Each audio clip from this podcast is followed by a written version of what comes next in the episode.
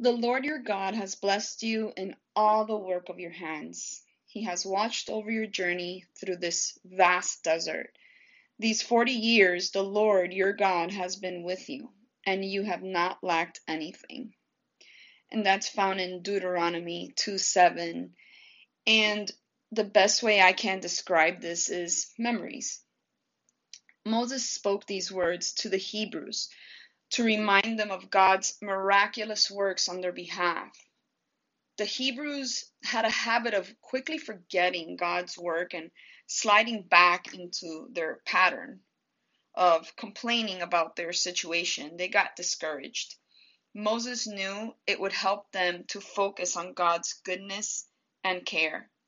So if you're struggling with discouragement, why not try Moses' remedy? Step back for a moment and just remember how God has blessed you and cared for you. Has He let you lack for anything? Has He blessed your work? Hold on to those things and move forward, trusting Him.